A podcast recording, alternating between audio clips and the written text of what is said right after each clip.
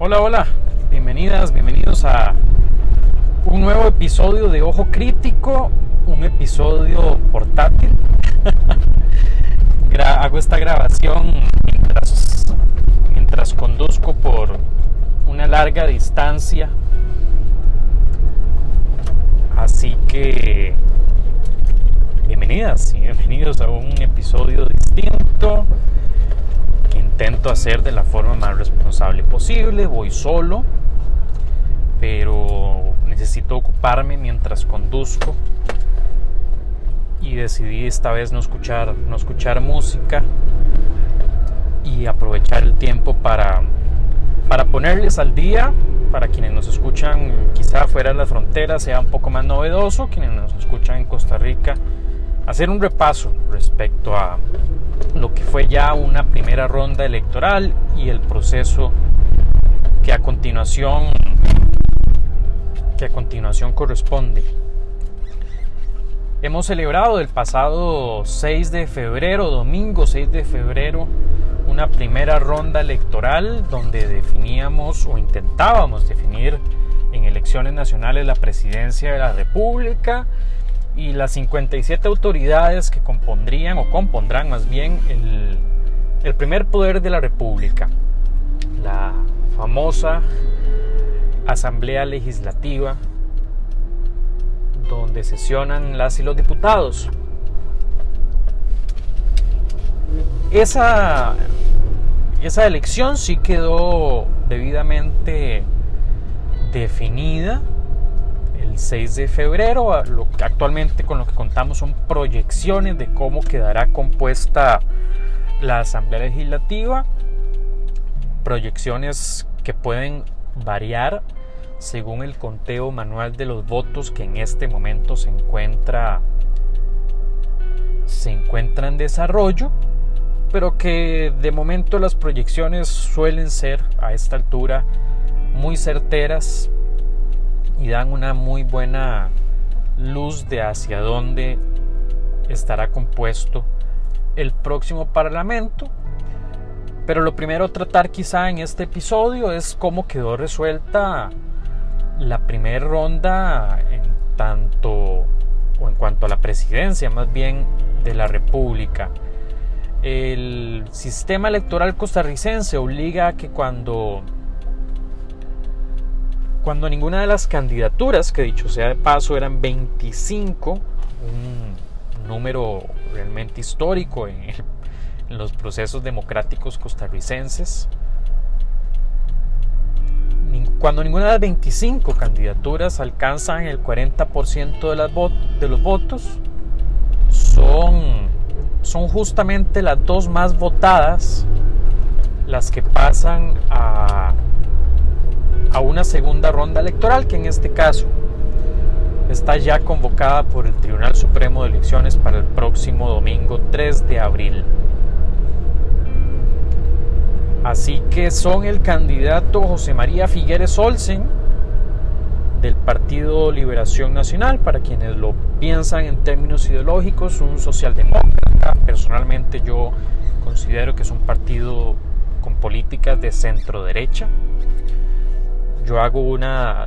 diferenciación marcada entre lo que dice la teoría o lo que dicen sus estatutos y lo que es la práctica política real, la praxis política, como también se le conoce. Es un ingeniero, fue expresidente de la República del año de mil novecientos noventa y cuatro a mil novecientos noventa y ocho, reconocido por el cierre de múltiples instituciones en aquel, en aquel momento. Instituciones importantes, además, uno era un banco, el otro el Instituto Nacional de Ferrocarriles, políticas que no necesariamente son, son las más aplaudidas. Y en un segundo lugar queda don Rodrigo Chávez, Rodrigo Chávez, exministro de Hacienda, economista de profesión, exfuncionario de un organismo internacional conocido como el Banco Mundial, tal vez le sea, le sea familiar, miembro del Partido Progreso Social Democrático, un partido bastante nuevo, no es un partido hegemónico, no es un partido que forme parte de la tradición política, es la primera vez incluso que llegan al Parlamento. Con un paréntesis, acaba en, día, en estos días una diputada de un partido que sí es clásico, un partido propio del bipartidismo, entiendas el Partido Unidad Social Cristiana, renunció a su curul, o sea a su escaño en la Asamblea, y dio paso a, a que quien le sustituya sea justamente un diputado que no se familiariza o no se identifica como diputado del Partido Unidad Social Cristiana, sino justamente del Partido Progreso Social Democrático, del cual don Rodrigo Chávez es candidato. Entonces, bueno, realmente ese es el primer, podríamos interpretar, no es así en la legalidad, pero podríamos interpretar que ese es el primer diputado realmente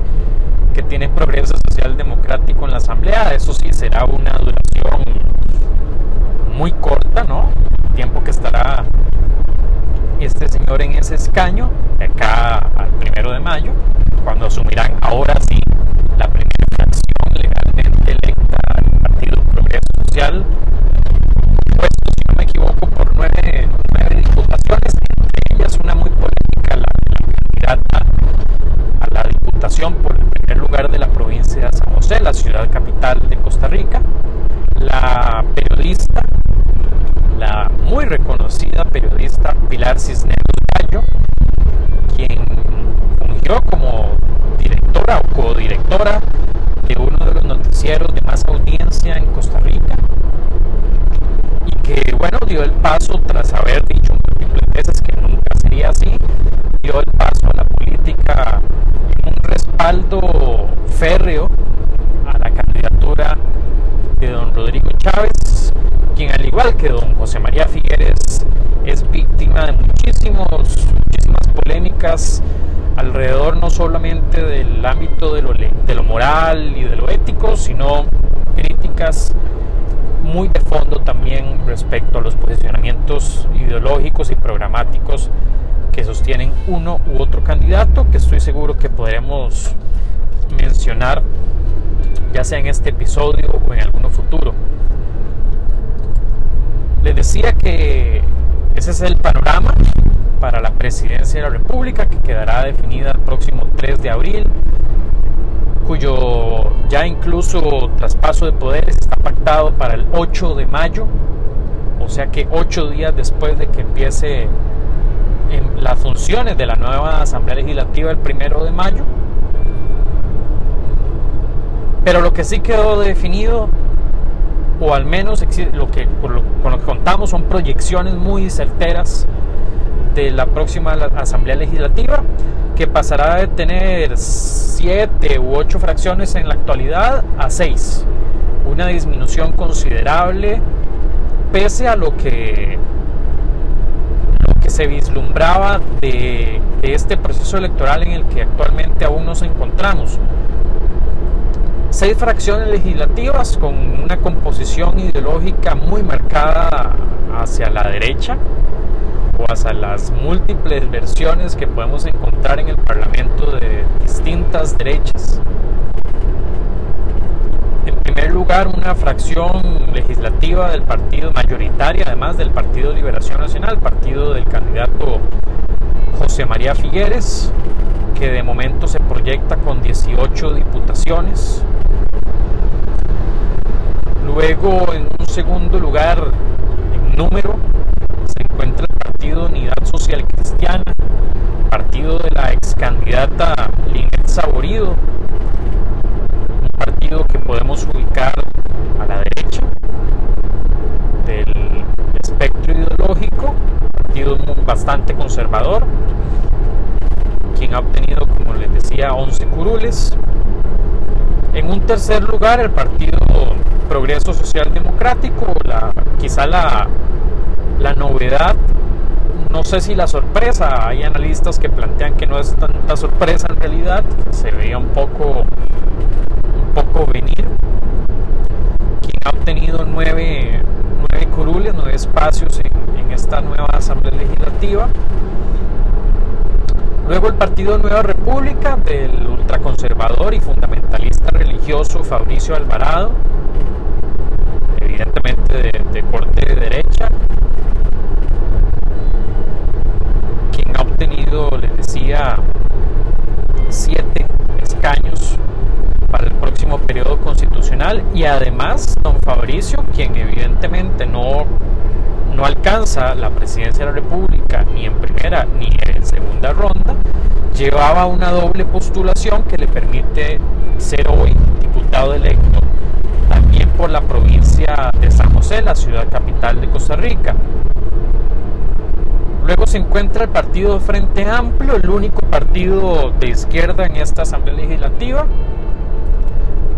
de hecho la fracción legislativa más joven que ha tenido la izquierda costarricense, y quizá cualquier fracción legislativa, habría que revisar el dato de la historia costarricense, con seis curules, seis espacios, entre ellos quizá la más reconocida es la economista Sofía Guillén. Y por último, una fracción legislativa también novedosa, y es la fracción del Partido Liberal Progresista, un partido de corte centroderecha o derecha más bien,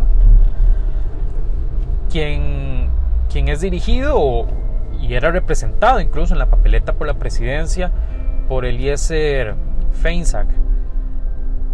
quien también llevaba doble postulación, al igual que don Fabricio Alvarado, y ahora ocuparán un escaño en representación también de la ciudad capital, San José, en la Asamblea Legislativa. Ese es un poco, a grosso modo, sin entrar en muchísimos detalles, cómo ha quedado constituida la Asamblea Legislativa, insisto, según proyecciones, y, y hago el énfasis en lo de las proyecciones porque el Tribunal Supremo de Elecciones, máximo órgano electoral en Costa Rica, se encuentra actualmente en el proceso del conteo manual de los votos. Hay al menos dos o tres diputaciones que tendrían posibilidad de disputárselas entre algunos de los partidos, pero es poco probable, los márgenes son suficientes, en algunos casos más amplios que en otros, pero es muy probable que esta lectura que les hago o esta distribución que intento narrarles sea la que se materialice el primero de mayo. ¿Cómo se desarrolla el proceso en esta suerte de impasse o de tiempo medio entre la primera ronda y la segunda? Bueno, se dan movimientos, se dan movimientos entre partidos políticos que participaron de la primera ronda, partidos que incluso eh, quedaron fuera, no solamente del Parlamento, sino incluso de la deuda política. Les recuerdo, les cuento, para quienes no lo saben, en Costa Rica tenemos un sistema de financiamiento público a los partidos políticos, o sea que hay un porcentaje de los impuestos que recaba la hacienda pública costarricense que es destinada para los partidos políticos, para la formación política, para la participación electoral. Eso tiene toda una lógica que lo que busca es que no haya grupos de interés que financien campañas políticas y que exista una independencia suficiente de los partidos para que no tengan que recurrir a ese tipo de financiamientos no oficiales y puedan solventar sus gastos de campaña con dinero de todas y de todos. Eh, ¿Qué sucede? Bueno, el, el sistema no es tan sólido y de igual forma se, se reciben donaciones eh, de otro tipo y financiamiento de otro tipo en las campañas políticas. Sin embargo, llama mucho la atención que de esta conformación que les narraba de seis fracciones legislativas que compondrán el próximo Parlamento, la fracción oficialista actual, o sea la del Partido Acción Ciudadana, queda por fuera de este nuevo Parlamento, y no, no solo llega hasta ahí, no, no solo no tiene ninguna curul, sino que además no llega a los márgenes de votación necesarios para que accedan o puedan acceder a la deuda pública, al financiamiento estatal, lo cual ponen serios predicamentos a esa agrupación política, porque además cargan con una, con una sanción por estafa al Tribunal Supremo de Elecciones, justamente por una condena al tri de, de, de estafa al Tribunal Supremo de Elecciones, y que deberán pagar, según han comentado desde esas filas políticas, lo harán con las donaciones que puedan que puedan estar recibiendo. No solamente ese partido queda, queda fuera del Parlamento, sino que varios otros. Bueno, les decía, eran veinticinco candidaturas a la presidencia, solo imagínense,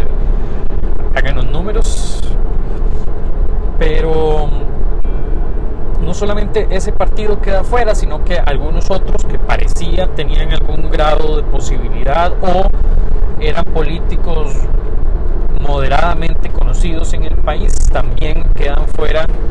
del Parlamento, pese a lo esperado. Menciones especiales, por ejemplo, a, a un Rodolfo Pisa, ex militante y ex secretario general Partido Unidad Social Cristiana, este partido de bipartidismo histórico costarricense, que se presentó también como candidato a la presidencia y candidato a diputado por un partido totalmente distinto a, en el que, al que usualmente se presentaba a las elecciones. También un Otto Guevara, un abogado de derecha, fundador del Partido Movimiento Libertario, esta vez participaba por un nuevo partido fundado llamado Unión Liberal, evidentemente un otro partido de derecha. Recordemos que don Otto Guevara se separa del Partido Movimiento Libertario, coincidentemente con, con la condena que se le hace a ese partido. El primer, ese fue el primer partido político en Costa Rica condenado por estafar también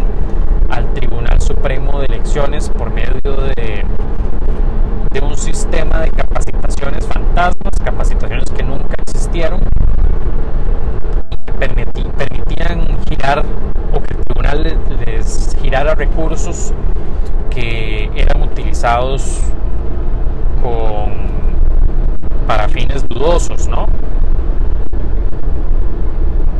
Ah, y así una serie de, de más personajes políticos que quedaron fuera de la Asamblea Legislativa. Una última mención especial a Natalia Díaz,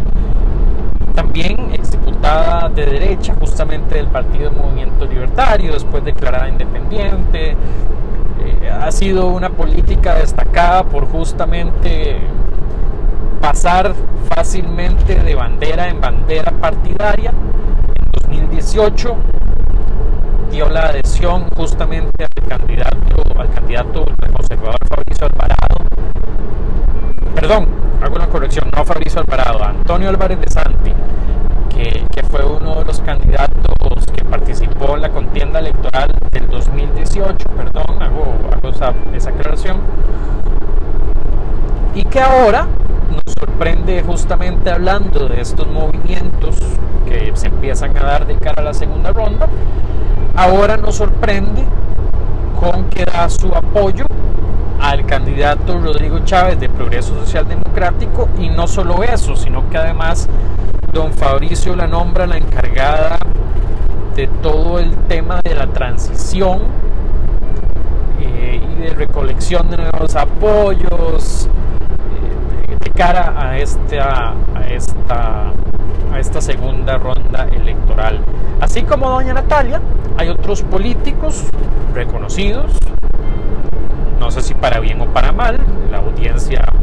que la audiencia de este podcast lo decida, que han mostrado un apoyo público a don Rodrigo Chávez, no tan explícito y no tan, tan bien recibido como lo fue en el caso de doña Natalia Díaz, pero es el caso de un Juan Diego Castro, que es un abogado penalista muy polémico en Costa Rica por ser un, por tener un discurso de mano dura, por tener un discurso de supuesta anticorrupción, tener un discurso punitivista, una visión punitivista de, del derecho, eh, y, y que públicamente, resuelta la, la primera ronda electoral, en sus redes sociales hizo, hizo público el apoyo a don Rodrigo Chávez. Se preguntarán ustedes, bueno, pero los candidatos que no pasaron de la primera ronda, ¿qué dicen? De momento poco, muy muy poco, tengo que, tengo que contarles. Eh, quizá el que ha sido un poco más enfático, tal vez ni siquiera él como persona, sino su vicepresidenta Patricia Mora, me refiero a, hago referencia al partido Frente Amplio y a su ex candidato presidencial, don José María Villalta, quien en el cierre o en el discurso de aceptación de la derrota menciona justamente eh, que no apoyarán a acosadores sexuales, esto en una evidente alusión al candidato Rodrigo Chávez, quien fue sancionado por el Banco Mundial cuando era funcionario de esa entidad por acoso sexual a dos, al menos a dos exfuncionarias subalternas de esa misma entidad, y, y que aún esta, este tema forma parte de la discusión, o se trajo como parte de la discusión política debido a publicaciones de prensa eh, en la primera ronda electoral, pero que ha sido un tema que se sostiene como parte del debate incluso en esta segunda ronda. Ha sido, creo que el, el Frente Amplio quizá el, el que ha sido un poco más claro respecto a que con don Rodrigo es muy poco probable que logren logren ponerse de acuerdo en una agenda, y, y es creo que recíproco. El, pro, el propio Rodrigo Chávez ha dicho públicamente que siente muy pocas, eh, son muy pocas las coincidencias que tiene con don, con don José María Villalta y el Frente Amplio, ser un partido abiertamente de izquierda, y, y será, insisto, muy improbable ver materializada una alianza o un apoyo en ese sentido. El Frente Amplio ha sido claro, ha puesto una agenda sobre la mesa. Se, me parece que al haberlo, hecha, haberlo hecha, hecho pública, lo plantea para las dos candidaturas, pero es evidente que, que es un poco más eh, probable una tendencia hacia un apoyo dirigido a don José María Figueres del Partido Liberación Nacional, eh, que debe ser eh, muy cómodo para el Frente Amplio, quien ha sostenido a lo largo de su existencia un discurso anticorrupción, tema con el cual se asocia fácilmente al Partido Liberación Nacional y a, y a don José María Figueres puntualmente también, pero que bueno, ha definido una agenda basada en la defensa de derechos humanos, del medio ambiente, de las mujeres, eh, y que pareciera el único capaz de, de coincidir con esa agenda, insisto, es el, el ingeniero y expresidente de la República, don José María Figueres. Por otro lado, el Partido Liberal Progresista, representado y dirigido por el ahora diputado electo Eliécer Feinzaig, ha sido claro también en que no tienen de momento una preferencia por ninguno de los dos candidatos de la segunda ronda electoral. Él no ha puesto una agenda sobre la mesa hasta donde tengo conocimiento, ni él ni su partido, pero es muy probable que quizá con, con quien más empatan, si lo pensamos en términos hasta ideológicos. Lo que pasa es que en Costa Rica nos dan mucha sorpresa la clase política costarricense, entonces eh, es difícil, digamos, hacer ese tipo de proyecciones, pero sería, sería previsible que quizá con quien más coincidencias tenga el Partido Liberal Progresista sea justamente con el Partido Liberación Nacional y, don, y con don José María Figueres, pero eso solo el tiempo lo dirá, y, y, y es difícil de adelantarnos de momento. Otro que ha sido ambiguo ha sido Fabricio Alvarado del Partido Nueva República, quien justamente el día que estamos grabando este episodio temprano anunciaba y, y se dirigía a la militancia de, del Partido Nueva República en sus diferentes estructuras, etcétera, al decirles que ellos se encuentran en una etapa de evaluación y de consulta justamente con todos sus diferentes niveles de estructuras, y que en el momento oportuno, tras ese, ese periodo de, de evaluación y de análisis, estarán comunicando lo que consideran debe de realizarse eh, o debe ser una posición de partido. Incluso no descartan no apoyar a ninguno de las dos opciones. Llama la atención también el posicionamiento de doña Lineth Saborío del Partido Unidad Social Cristiana, la segunda fracción legislativa más grande de, del próximo Parlamento. Una posición de igual manera incierta, indefinida, eh, que pareciera, pareciera incluso que no van a definirla del todo, según alguna publicación realizada en algún medio escrito de alta audiencia en Costa Rica, lo cual es eh, genera y solo aporta a los grados de incertidumbre que,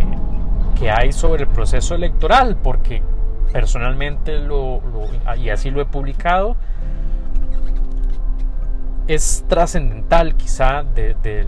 de las distribuciones parlamentarias, incluso para temas de gobernabilidad, independientemente de cuál vaya a ser, cuál de los dos vaya a ser el candidato que resulte electo en segunda ronda. El, los votos del Partido Unidad Social Cristiana y, y el apoyo o no de, de, de doña Lineth Saborío del Partido Unidad Social Cristiana hacia uno u otro candidato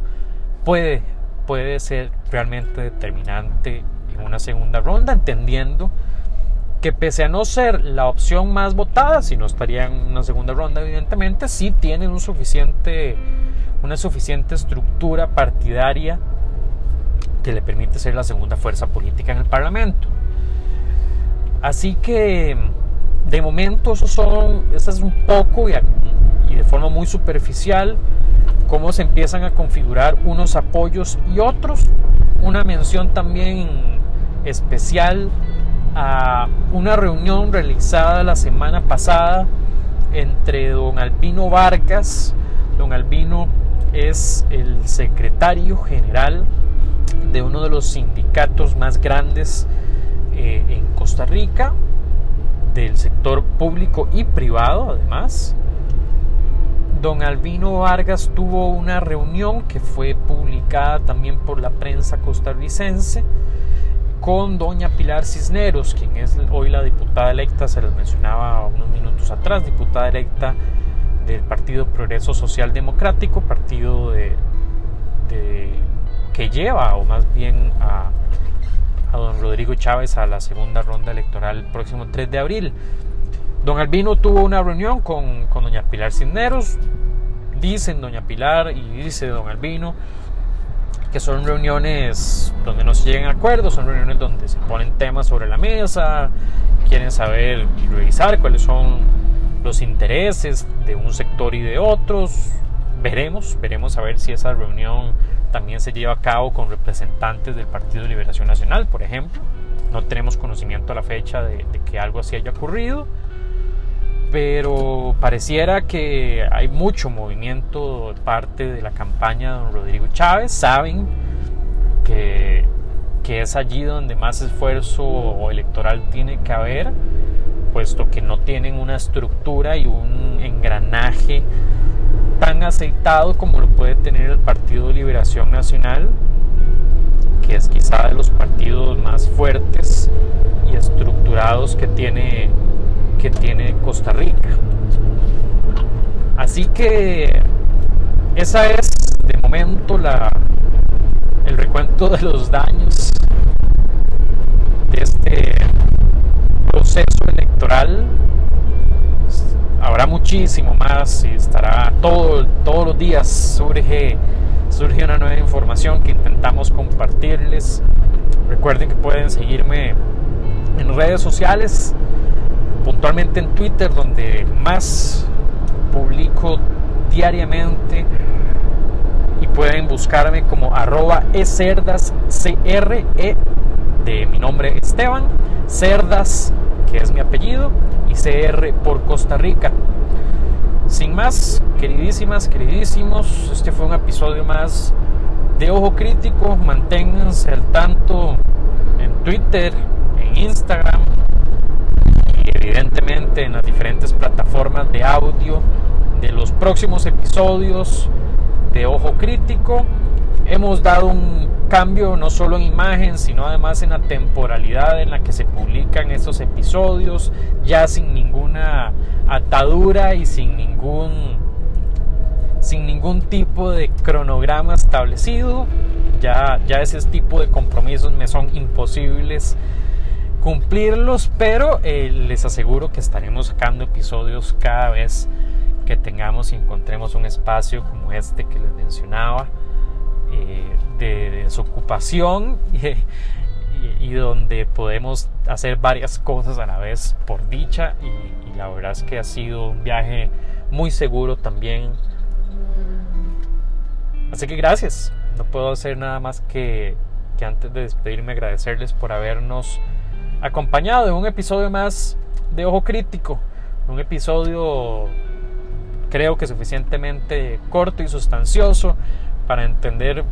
un poco de cómo, cómo ha sido el panorama electoral en Costa Rica de cara a esta ya concluida primera ronda y ahora camino a la segunda. Un abrazo hasta donde nos estén escuchando. Será en otro episodio. Saludos.